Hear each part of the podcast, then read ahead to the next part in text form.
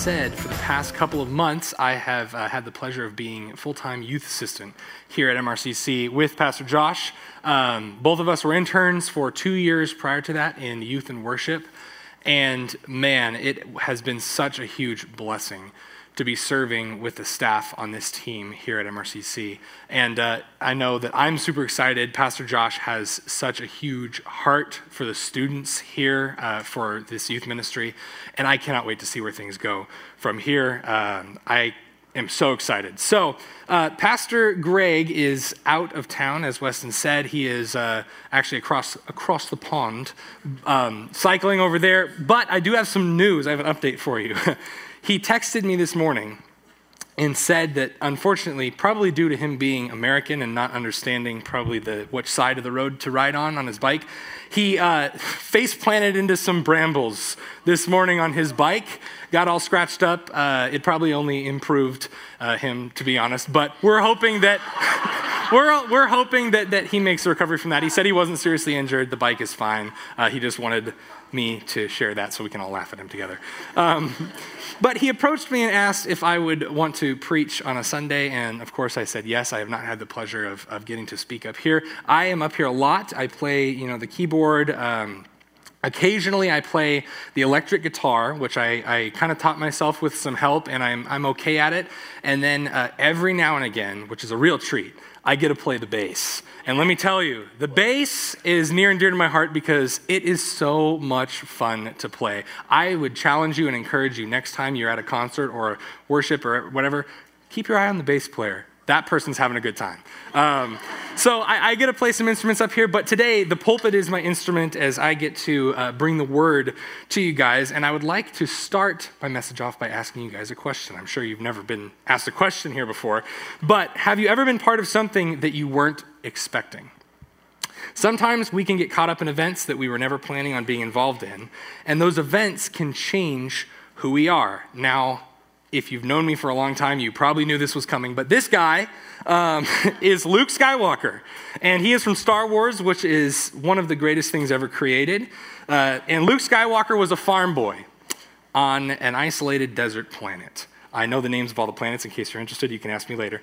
Um, and although Luke Skywalker dreamed of grand adventures, he thought he had a pretty solid idea of what he was in store for boring farming for the rest of his life on this backwards desert planet.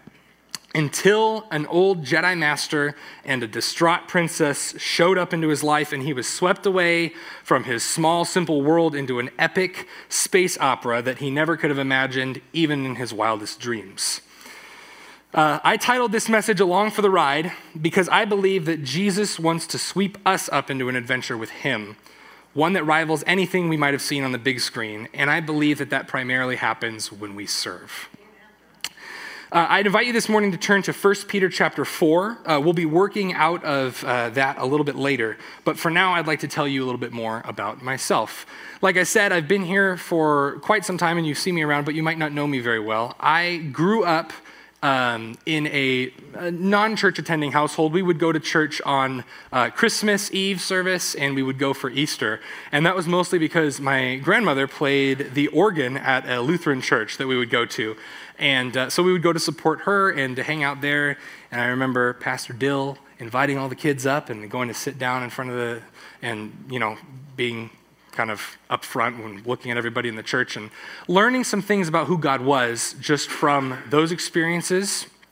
And I also uh, attended a Christian kindergarten. Uh, my parents, you know, I, I, think they wanted to kind of steer and uh, control my education uh, a little bit. So they wanted to keep us safe as kids. And, and so they enrolled us in a Christian kindergarten, not for uh, purpose of so that we could really learn that, but just so that we would be in a safe school learning. Um, and so I went to a Christian kindergarten and I learned the basics of who God was there. I got to read all the stories. We were taught about Jesus. And as a kid, I never really understood it that well and I didn't receive it. Um, you know, at that time, I just wasn't really interested and just it was just a part of school to me. At the time, uh, my parents were considering homeschooling my sister and I. They just wanted to be able to have some experiences with us. Uh, my mom really wanted to go on a bunch of vacations with us kids. And I, they were more of educations than vacations because we would just go and travel and learn about stuff, which actually ended up being really cool. Uh, my sister and I got to learn a lot of things that we wouldn't have in the public school system just by spending time as a family traveling, which was really cool. But the, the straw that broke the camel's back for the homeschooling thing was that I was at this Christian kindergarten and I came home one day and I had done something wrong. And I don't remember what it was. Insert anything that a kindergartner would do wrong here. Um, and my excuse to my parents was I said, Look, mom, look, dad, Eve was the first one that tasted the forbidden fruit. She was at fault, therefore, women are responsible for all the problems. It's my sister's fault, Carly did it. And I threw my sister under the bus and blamed her for everything, and my parents were like, uh uh-uh, uh no way, don't like that. And so that was the straw that broke the camel's back, and they decided to homeschool us. Um, from that point on, from first grade all the way through uh, sophomore year of high school, I was homeschooled, and then my junior and senior year, I attended Green River College to do a program called Running Start, which some of you may be familiar with. That was really cool. Uh, I met some friends while I was homeschooled. Yes, we met friends. My parents went out of their way to make sure that uh, we got to meet people and spend time. And I had several very close friendships, uh, most of which still exist into this day, that I made as a kid while I was homeschooled. And uh, one of those friends uh, invited me to youth. It was a girl named Courtney, Courtney Jackson now, but it's Courtney Travis at the time. She invited me and my sister to go to youth. And when a girl invites you to go somewhere, you don't say no, especially when you were, what, a 13 year old kid at the time, like I was. I was like, of course I'm going. I don't have anything else going on on a Wednesday night.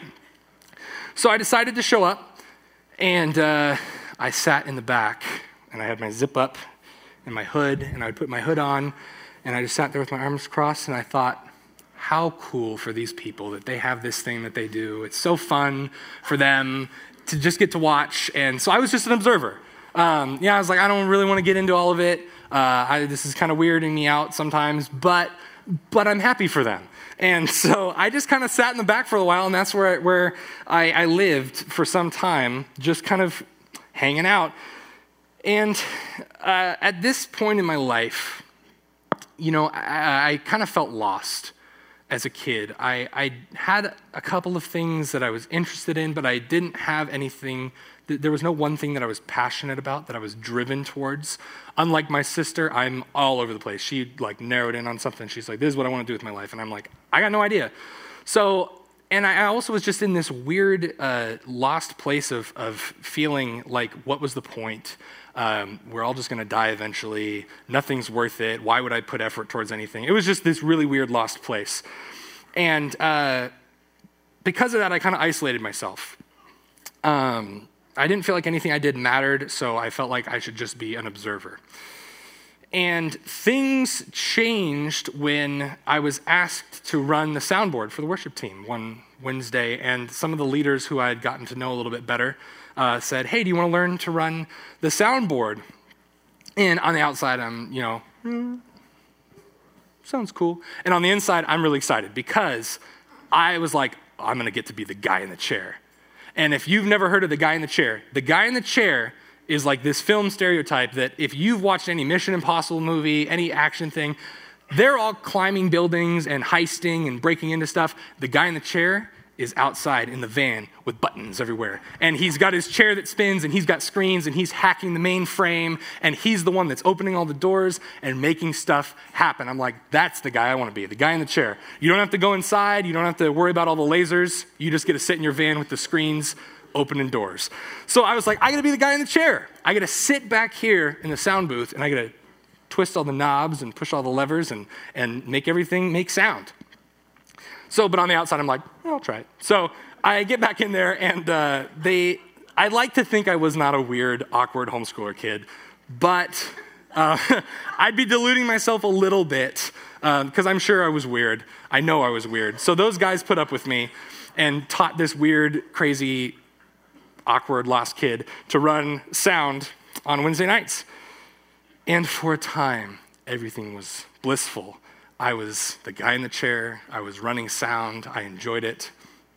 Uh, and then one of the most terrible things that could ever happen happened. And I'm still running an investigation to this day to figure out who did it. Um, I'm pretty sure it was my sister that ratted me out, but somehow, Pastor Andy, the youth pastor at this, this youth group at the time, found out that I had an education in classical piano. Oh, and my blissful life behind the scenes, being the guy in the chair, was over as Pastor Andy asked me to play on the worship team. And I was like, I don't want to be up there, I want to be back here. And, uh, and then he brought out the gateway drug of worship and he said, just go up and practice. And oh man, if you've ever been involved in, in worship, you know how it is. It, it, just get up and practice. And I thought, okay, how bad can that be? So I, I had this deep seated fear, and actually, uh, a little bit of backstory. I had learned piano, my grandma taught my sister and I to play piano classically from uh, age six. So I'd been playing piano for quite some time. And I was never, uh, you know, that great at it, but I'd learned for years, so I knew kind of what I was doing. And I, with that, yearly I would participate in recitals. I say participate, I was forced to participate in recitals there were workshops, there were festivals. Every, like, once every two years, we'd drive to Central and they'd have like this big Sonatina festival and we'd all have to play our pieces. And, and I hated all of it. For every solid week or two before each of these events, I was useless. I was a wreck. Uh, I couldn't eat well, sleep well, and I just wanted to curl up and die. So I had this deep seated fear of performing. To this day, I still get PTSD when I see this.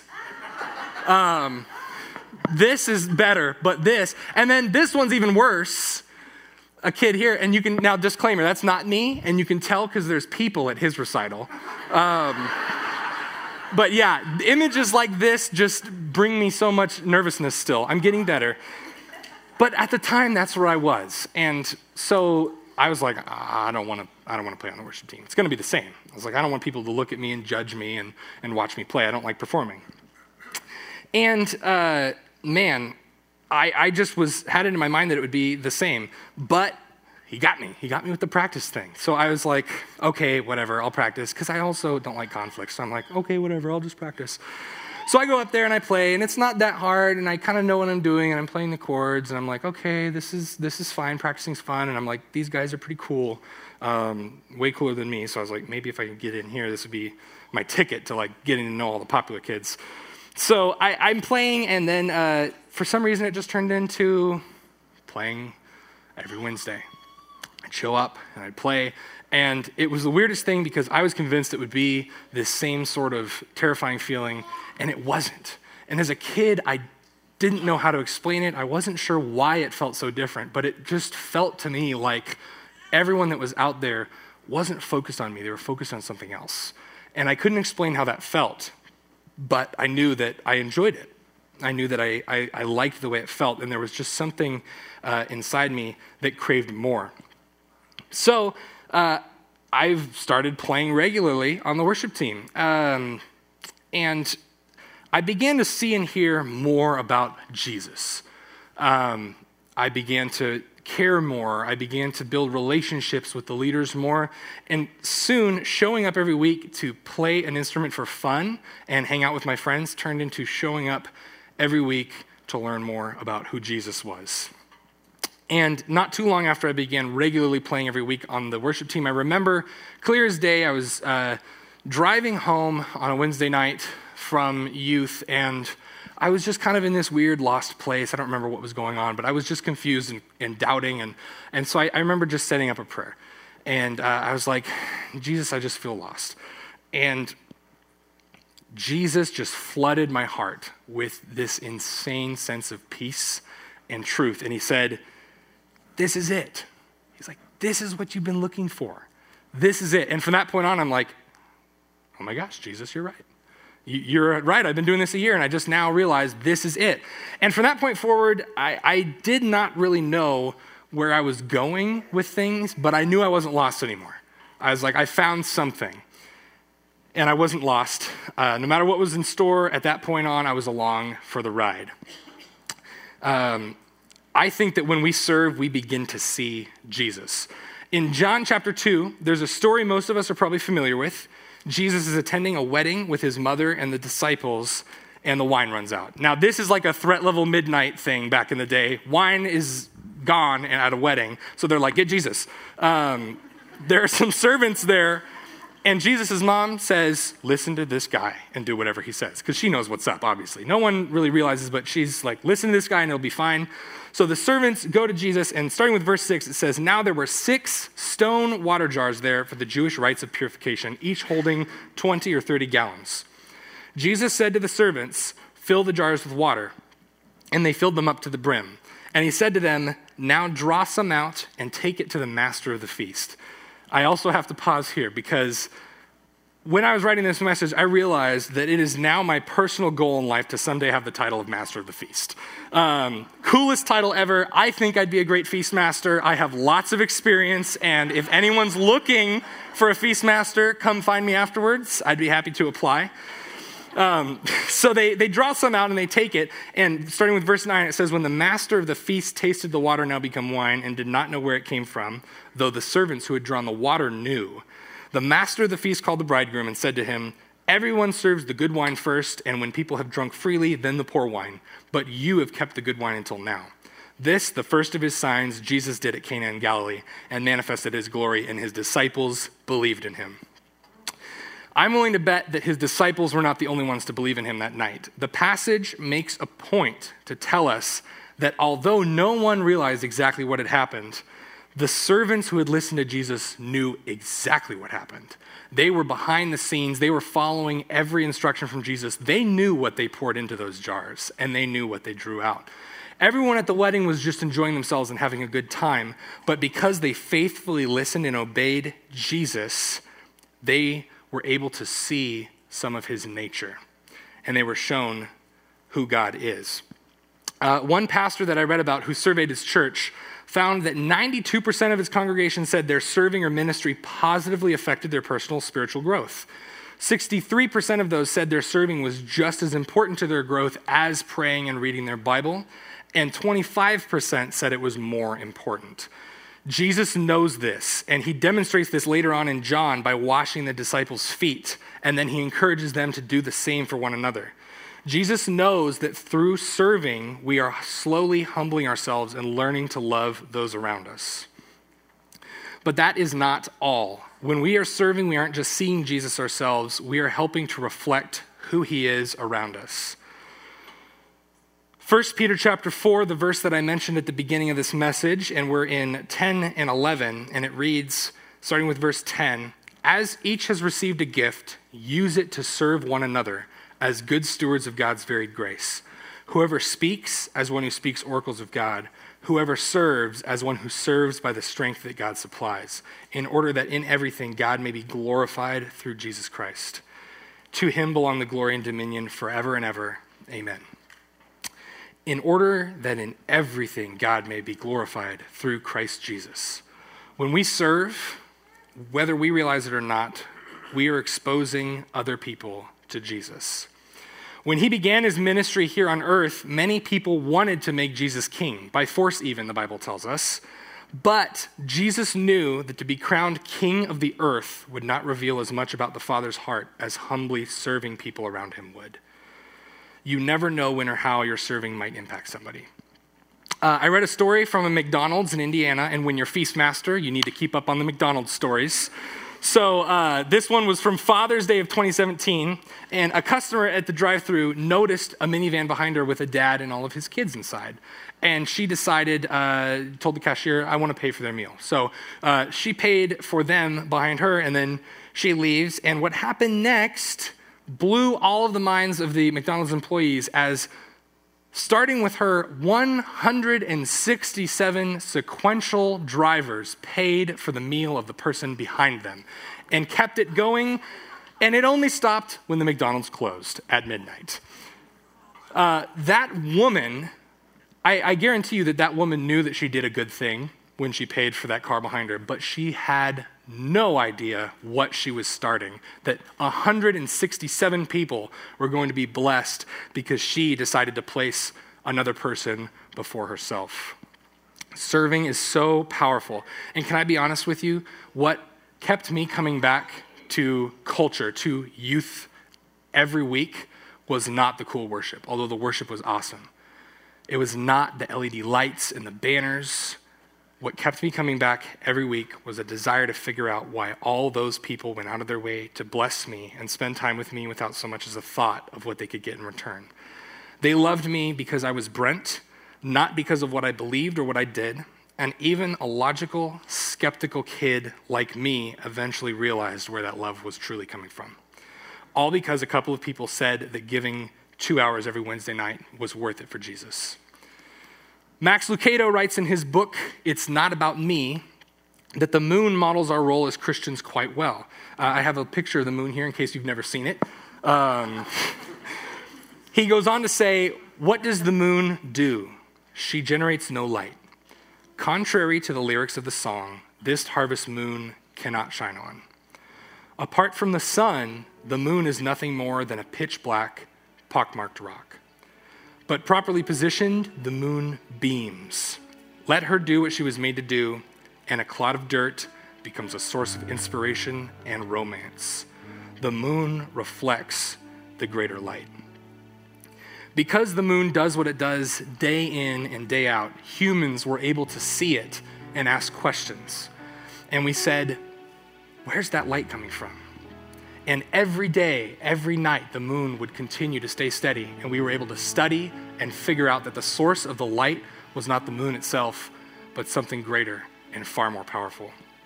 In the same way, when we show up and we do what we're called to do day in and day out, we allow people around us to question the source of our light. I think it's kind of cool being a moon because we don't have to wake up each day and wonder if we can generate light that day we don't have to wake up and ask ourselves if we look good enough to be able to reflect properly. All we need to do is stay steady and consistent, and God will handle the rest. We're just along for the ride. Would you pray with me this morning? Jesus, I ask this morning that you would just put it on all of our hearts to reflect your love. Lord, we realize and we know that you came down here you are God, you are King. And you came down to this earth and said, I want to serve you. You washed feet. You wandered around from house to house, eating with people, building relationships because that is your heart. Jesus, I pray that same heart for us this morning. I pray that we would go from this place and we would realize that you've called us to remain steady and to show up, and you'll reflect your light off of us, Jesus. We ask that in your name this morning. Amen. Would you stand with me, church? I hope that you guys have a fantastic rest of your Labor Day weekend.